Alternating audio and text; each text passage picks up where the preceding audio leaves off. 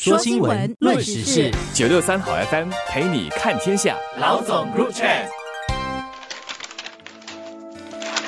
你好，我是联合早报的吴新慧。大家好，我是联合早报的王彼得。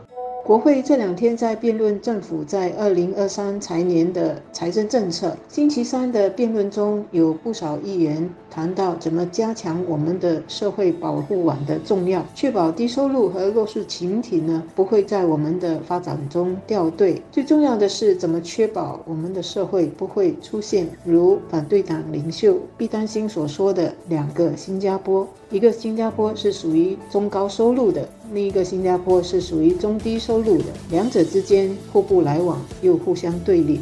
反对党领袖被担心的这个提醒，我觉得很及时，也值得大家思考。包括这个现象存在吗？存在的话，为什么会这样？当然，更要集思广益，看怎么纠正。其实，社会的两极化近些年来在很多国家越来越严重，包括穷国，古代也有地主和佃农，甚至农奴。的划分法，但新加坡已经是环球大都会，在国际价值链条上，我们处在相当顶端的位置，总体教育水平也很高。用人均计算，我们无论是 GDP 还是收入，在世界各国中总是排到很靠前的位置，包括在前十以内。为什么我们经济高度发达了，却无法做到均富？也许均富有点乌托邦。就问说，为什么收入差距会越来越悬殊？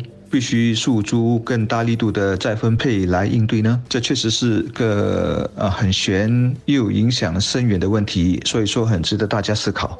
我国今年一月的通货膨胀又上升了，不包括私人交通和住宿成本的核心通胀率升到百分之五点五，创下了二零零八年十一月以来的最高。这主要是因为服务、食品以及零售和其他物品的通胀升高了，再加上消费税的上调。那如果是包括私人交通和住宿成本呢？整体的通胀率在一月份就更高了。达到百分之六点六，也是比去年十二月的百分之六点五略高。那因为我们的人力和住房成本还会不断的升高。经济师呢就认为，我们的这个通胀压力在今年还会持续，要消退的步伐大概是缓慢的。在高通胀的情况下，社会里的贫富对立情况和情绪就会更敏感。那种为什么你有我没有的比较和对立心理会更显著，这对社会的和谐与稳定肯定是不利的。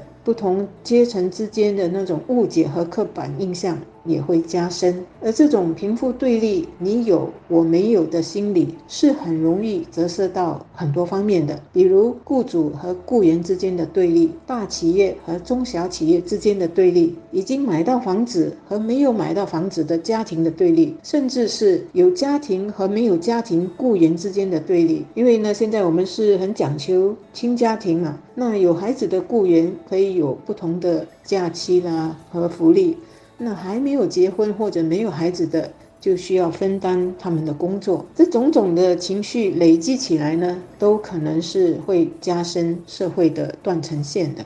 所谓两个新加坡或者收入差距扩大的原因很多，空中时间有限，我就提我认为的一个最重要的成因吧。人们的收入主要有三类：一是打工的收入，也就是薪水；二是经营的收入，也就是企业和老板们所要争取的利润；三是资产带来的收入，比如股票分红或房地产租金等等。一般人主要靠工作收入过日子，但有人很幸运，可以锦上添花，同时享有两种甚至三种收入。所谓的富人，基本。都是如此，而且来自经营和资产的收入往往占最大比例。这两类收入加上资产的增值，让他们处于社会最顶端，然后渐渐和普通人拉开了差距，而且越拉越大。这是资本主义高度发展的结果。至今没有人能提出比较好的解决办法。当然，还有第四种收入，就是慈善和政府发放福利和援助金等等。如果正处于这个阶层，没有工作收入，必须依靠在最下面兜底的这张安全网。当然是很不幸也很无奈。社会是应该同情并施以援手的，而政府的再分配措施如果能完全提供保障，自然最理想。不过显然，我们的再分配的对象不止这个最底层，还包括工薪阶层中收入偏低的一群。他们尽管有第一类收入，但也需要第四类收入的补贴。这就是新加坡现在的现实。越来越多人需要再分配的雨露，否则会很辛苦。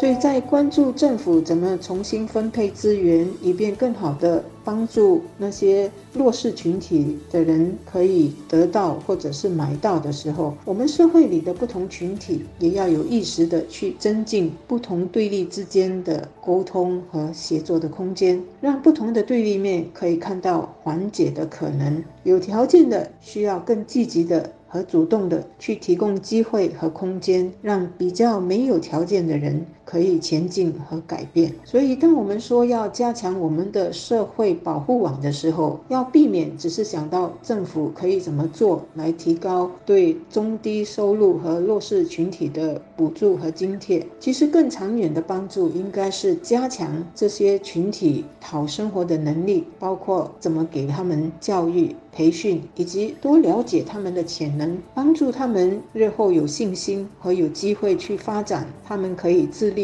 和提升生活条件的本领。这些在企业里，在社会的不同机构和团体里，都是可以帮忙做到的，可以帮忙制造机会和条件给这些比较没有条件的人，帮忙那些跟不上经济和时代步伐的人，能够不断的跟上，给他们打开不同的通路。那样的话，就能够有更多人能够从没有变成有，并且呢，能够在日后。也加入那种帮忙别人的队伍里，我想这才是资源再分配和社会保护网的更大意义。我们的国、我们的国家和社会才可以生生不息，而不会整天困在为什么你有我没有的情绪里。再分配的工作确实要尽量做，不过必须提醒，它只是起到缓解作用，不是釜底抽薪的办法。单靠再分配不能解决所有问题。我们现在正在重新拟定社会契约。及大家要建设、追求的是一个怎么样的社会？这里头公平性原则经常被提到。例如发展经济，我们现在都会说要实现包容性增长，即确保更多的人能分享到成果。在做法上，有钱的人应该多缴税，这已没有什么争议了。今后虚假交公积金的薪金顶线将逐步提高。从广义上来说，这也是一种再分配的手段，即把一部分企业利润转化为员工的薪金。我们现在。也开始关注社会流动性固化的问题。富有的人借助他们的财富、知识，把孩子放到比较超前的起跑点上，这是人之常情，批判没有意义。但现在有一些政策已经在设法帮助弱势的，甚至普通人家的孩子一把，不让他们一开始就落后太多。最近计划把比较有贵族色彩的英华小学从巴克路搬到未来的邓家新镇。你想升一层，不也有要避免永久形成？两个新加坡的用心吗？加大再分配的力度很应当，但确实还远远不够。所以希望下来在国会的辩论中，能听到各党议员们更多更好的点子。